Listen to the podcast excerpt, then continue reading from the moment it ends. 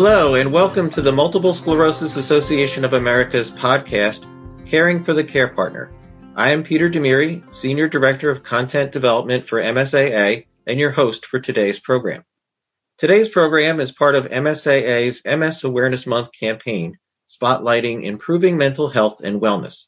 I am honored to welcome our guest presenter, Dr. Amy Sullivan. Dr. Sullivan is a board-certified staff clinical health psychologist and the Director of Behavioral Medicine at the Mellon Center for MS Treatment and Research at the Cleveland Clinic. Her clinical interests focus on individual, family, and group work with patients and family members affected by multiple sclerosis. Dr. Sullivan, thank you so much for being here and sharing your expertise with us today. Thanks so much, Peter. I'm so glad to be here to discuss this important topic. Thank you. Well, our theme for MS Awareness Month this year is improving mental health and wellness, which is so important in managing MS, especially given the stress and anxiety brought on by the COVID-19 pandemic. And certainly this affects people living with MS and their care partners.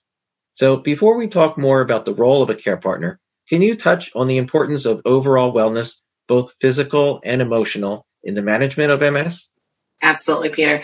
So I think it's really important to bring in what you just talked about, which is the pandemic. So in a time like right now, I think we need to really focus on how important having overall wellness is during a time of physical concerns. But I am more concerned with the mental health concerns. And as I've said frequently, I feel like this may even be at a crisis level for mental health. In fact, I just saw an article today talking about the increases in depression with COVID patients, as well as we've seen many articles citing that, mental health concerns have increased. So this pandemic and this time that we're in is contributing to a lot of uncertainty, certainly due to the chronicity of the pandemic, but also because of, thoughts about the vaccine, getting it, not getting it, having the availability to it. Certainly, many of us have dealt with loneliness and isolation, which also contribute to mental health needs and the need for us to take this very seriously. So for my patients, there's just a multitude of factors I feel that are influencing their overall health and well-being. When we look at their overall well-being, I think it's important to understand that wellness is multifaceted. So when we say multifaceted, it looks like having wellness in several different areas. One is physical activity, is something that we're all very aware of. Another is nutrition or having a healthy diet. One that I'm very passionate about and that we'll speak a lot about is mental health or managing stress. Another is sleep and making sure that we're resting, relaxing, and recovering. Another is having a routine. And then finally, spirituality, if that's something that is important to somebody. All of these contribute to our well-being and our wellness. And so I guess one of the things that I want to stress is that this is certainly important for everyone, but especially for our care partners, because our care partners are at risk for not only, burnout. We really have to make sure that they're taking care of themselves because they're so focused on the care partner. Yes, exactly. Those are great points. Thank you. Yeah. So moving into our topic, can you describe what is meant by being a care partner? Absolutely. So by definition, a care partner is an individual who helps with physical and psychological care for a person in need. Some of the things that I think are important for us to remember is that it's often a family member. So it could be a spouse or a partner or a child or a parent, providing the role of the care partner, as well as being in the care, needing the care role.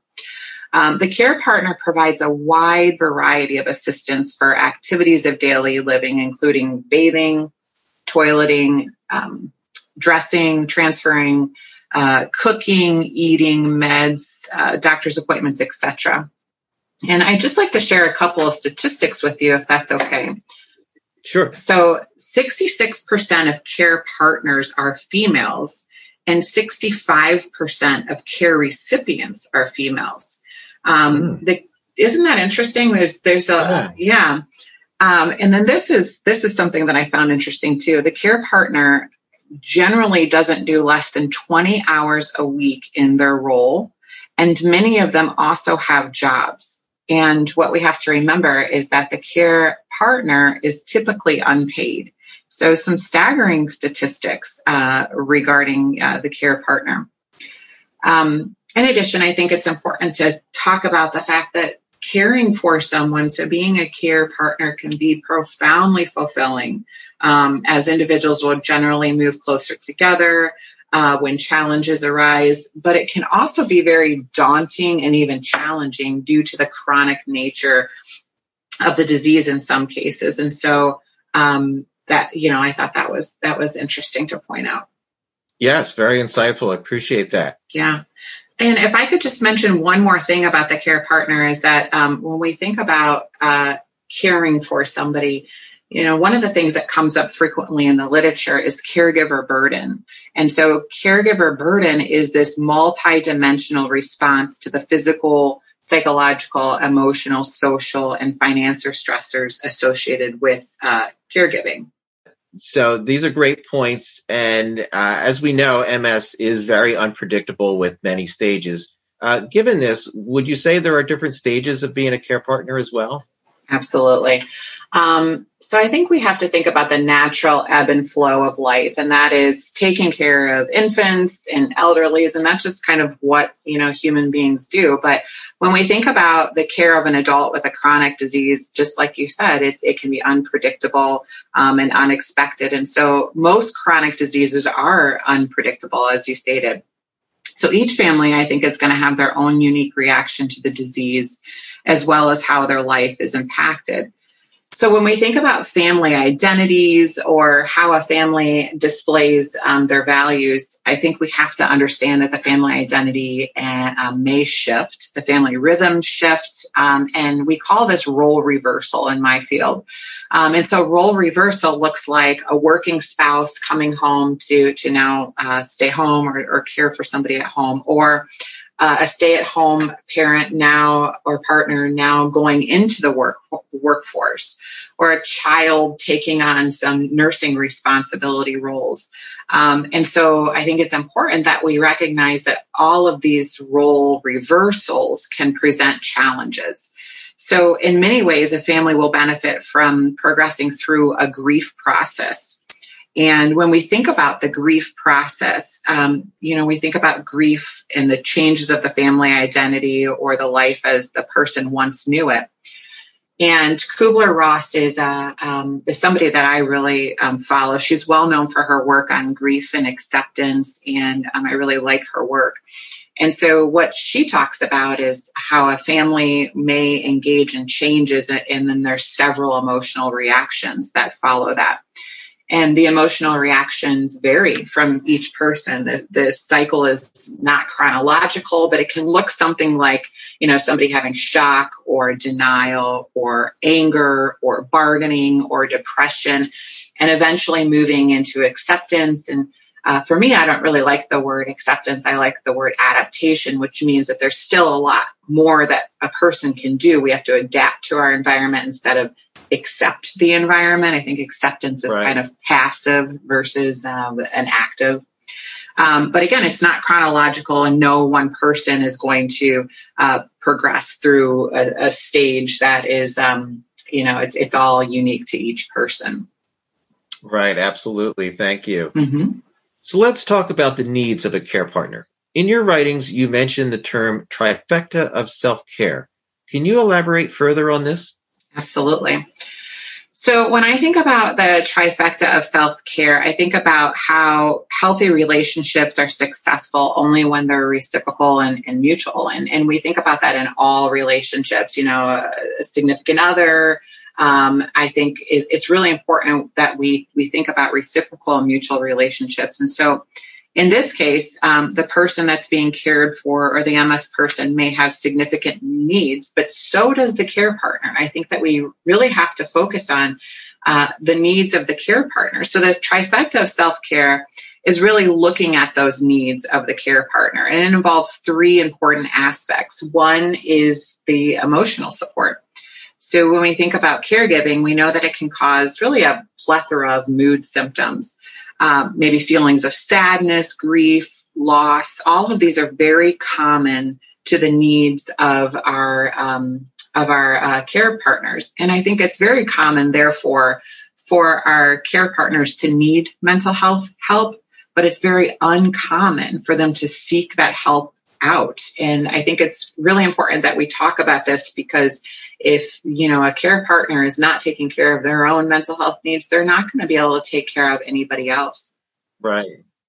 Yeah. So the second part is wellness activities. So engaging in wellness behaviors, such as what we talked about before, kind of those pillars of wellness include activity, nutrition, sleep, mental health, spirituality, and having some sort of routine. What we know about engaging in well-being activities is that it really enhances the overall health, both physically and mentally, of the individual. And then finally, caregiving essentials. So the trifecta, I think, is so important, because it mentions all of these different components to being to providing care. So caregiving essentials is, you know, most people come into a caregiving role with really little to no previous knowledge of these skills. And so it may take a little bit of time for them to learn about an approach or how to be a caregiver. And so when we think about these essentials, I think it's important to learn how to do the role. And organizations such as yourself are great resources for the care partner, as is the neurology office. And then, you know, many neurology offices are partnered with behavioral medicine services such as myself. And I know in my practice, we offer a caregiving group just for the caregiver. So, you know, again, I think it's really important to take care of the individual who's in the caregiving role. Thank you for that. Dr. Sullivan, I was reading your chapter about the caregiving career. Can you talk more about that? Absolutely, Peter. So when we think about the caregiving career, this is really a philosophical model of caring that I like. And this is described by Lindgren. So it has three phases. And the first is called the encounter phase. And this is where the individual confronts the diagnosis. They grieve the loss of their previous life or their future dreams. And in this phase, new skills are acquired. The second part of this phase is called the enduring phase. And this is where the care partner is submerged in the role, often to the detriment of their own health. So the key to this stage is learning how to cope with the isolation, the grief, and how do they still maintain their own identity and their own health as changes to life dreams are occurring. And then finally is the exit phase. And this is where the care partner's role is relinquished after either a death or institutionalization of the patient. And in this role, there can be significant grief to the loss of their partner or the caregiving role. But there may also be some relief to, you know, not having to do all of the caregiving roles. And these are all very normal responses, both the grief and having some relief. And so I really liked this model of caregiving called the caregiving career. Well, that's great information. Thank you for that. Yes, absolutely. Unfortunately, we often hear about the realities of care partner burnout. Do you have any guidance or suggestions on possible ways to avoid this burnout? Absolutely. So when we think about caregiver burden, I think it's really important to look at the multidimensional facts of it. So it's both physical and psychological. And so I think when we think about it, I think it's important to talk about first, maybe the economic burden. So when we were speaking earlier, we noticed that no less than 20 hours are devoted to this care partnering role. I think that's staggering, because most individuals that are in a care partnering role are also working.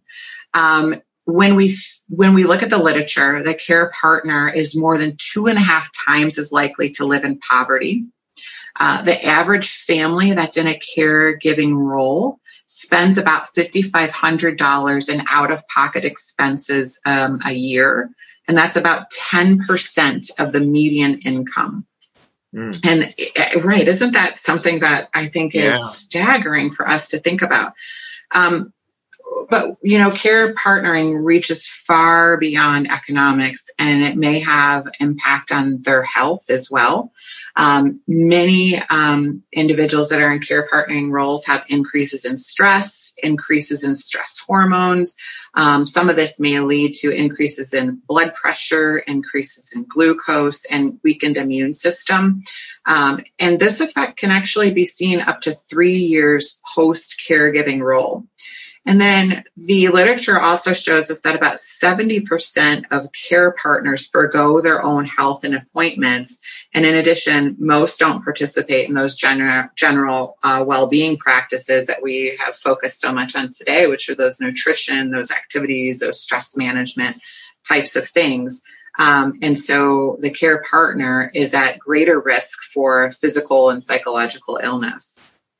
Yeah, excellent points. And it does make sense that the care partner is so focused on providing the care that they're not paying attention to their own health needs and physical and emotional needs as well, right? Absolutely, yeah.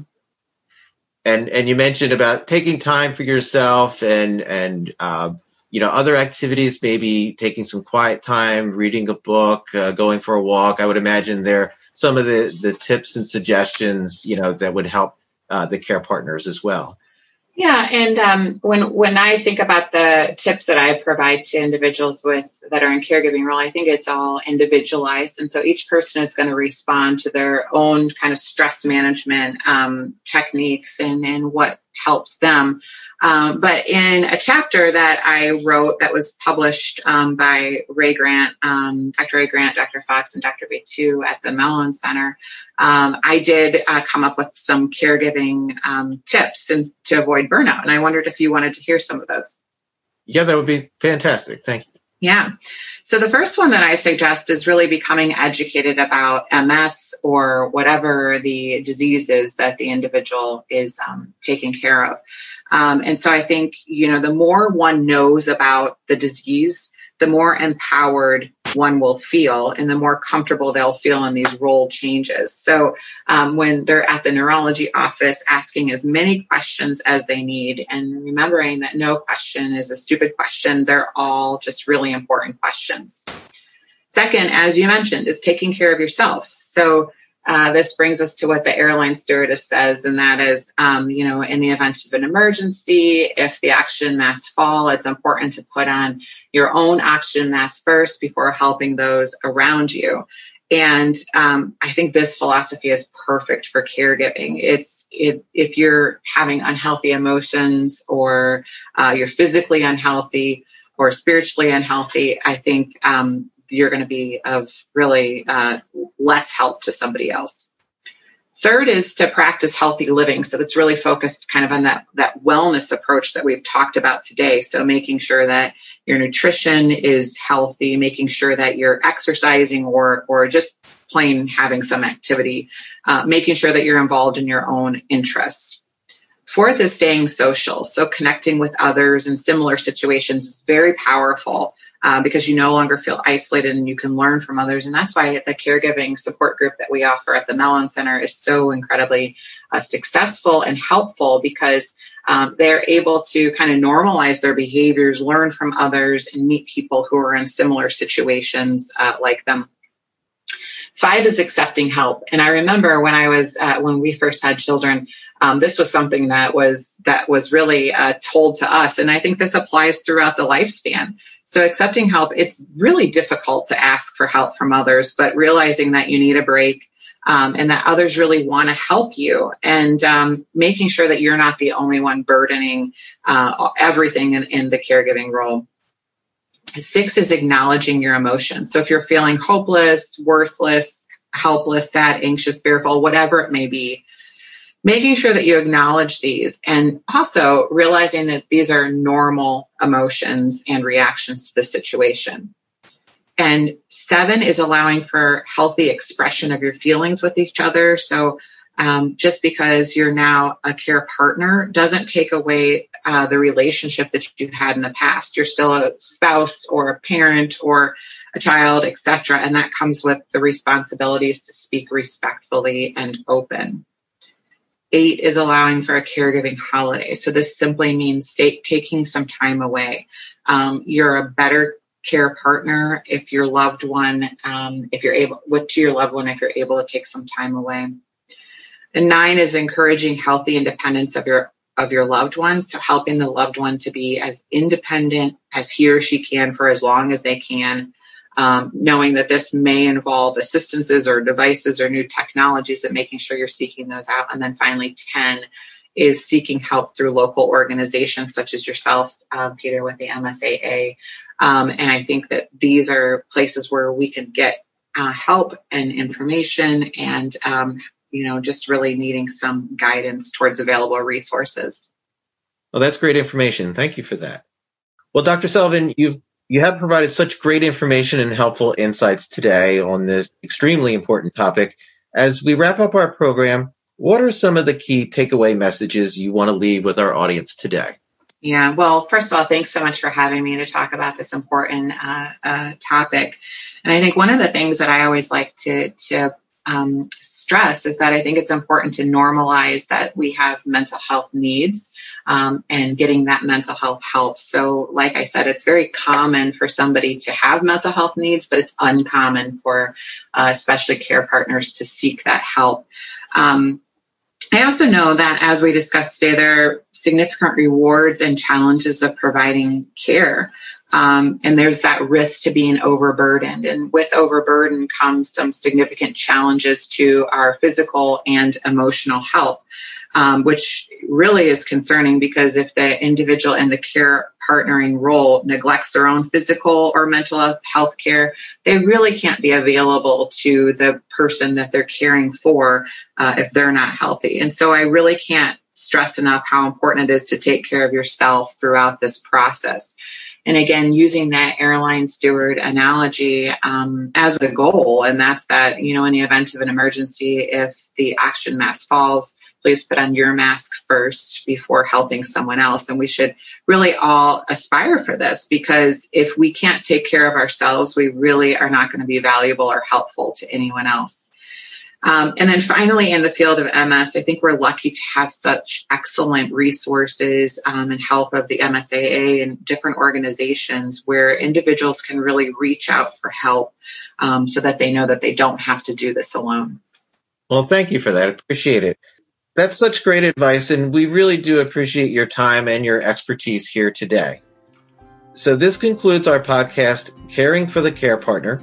On behalf of MSAA, I would like to once again thank Dr. Amy Sullivan for her helpful knowledge and insights on this topic, and thank Gradwell House Recording for hosting us today and producing the program. Please note this podcast, along with additional information on multiple sclerosis, can be found on our website at mymsaa.org.